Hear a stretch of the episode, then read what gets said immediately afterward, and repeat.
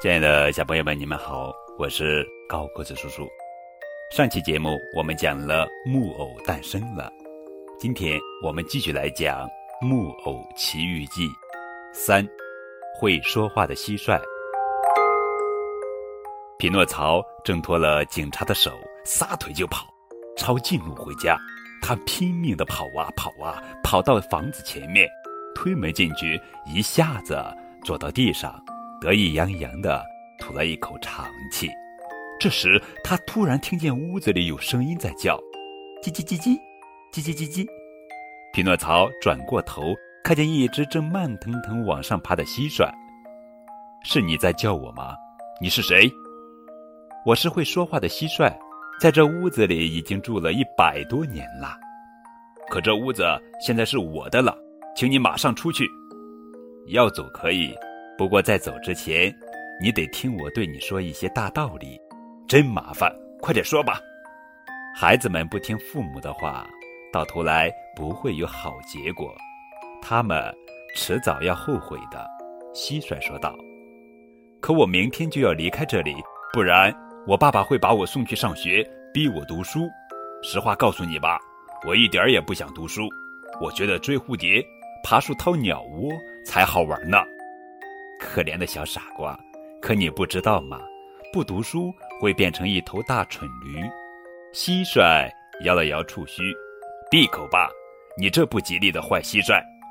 可蟋蟀一点儿也不生气，还是用它原来的声调说：“你要是不爱上学，那为什么不学个什么行当，好正正直直的给自己挣块面包吃呢？”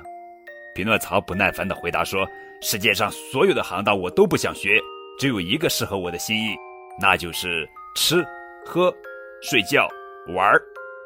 告诉你，会说话的蟋蟀还是那么诚恳。凡是干这种行当的，最后几乎不是进医院，就是进监牢。当心点儿，臭蟋蟀，惹我生气可是要倒霉的。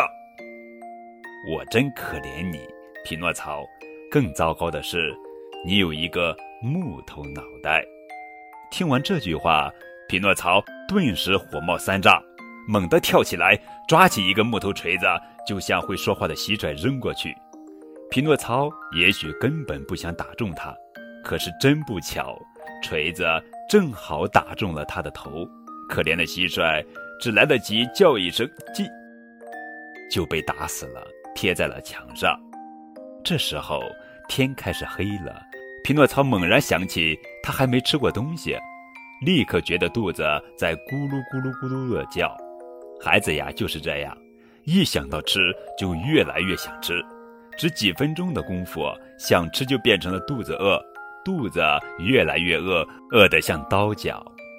于是他满屋子乱窜，搜遍了所有的抽屉，所有的角落，只想找到点面包。哪怕是一丁点儿干面包、硬面包皮、狗啃过的骨头、发霉的玉米糊、鱼骨头、樱桃核，总而言之，随便找到什么可以下肚的东西都好。可他一丁点儿东西呀也没找到，他肚子越来越饿，越来越饿。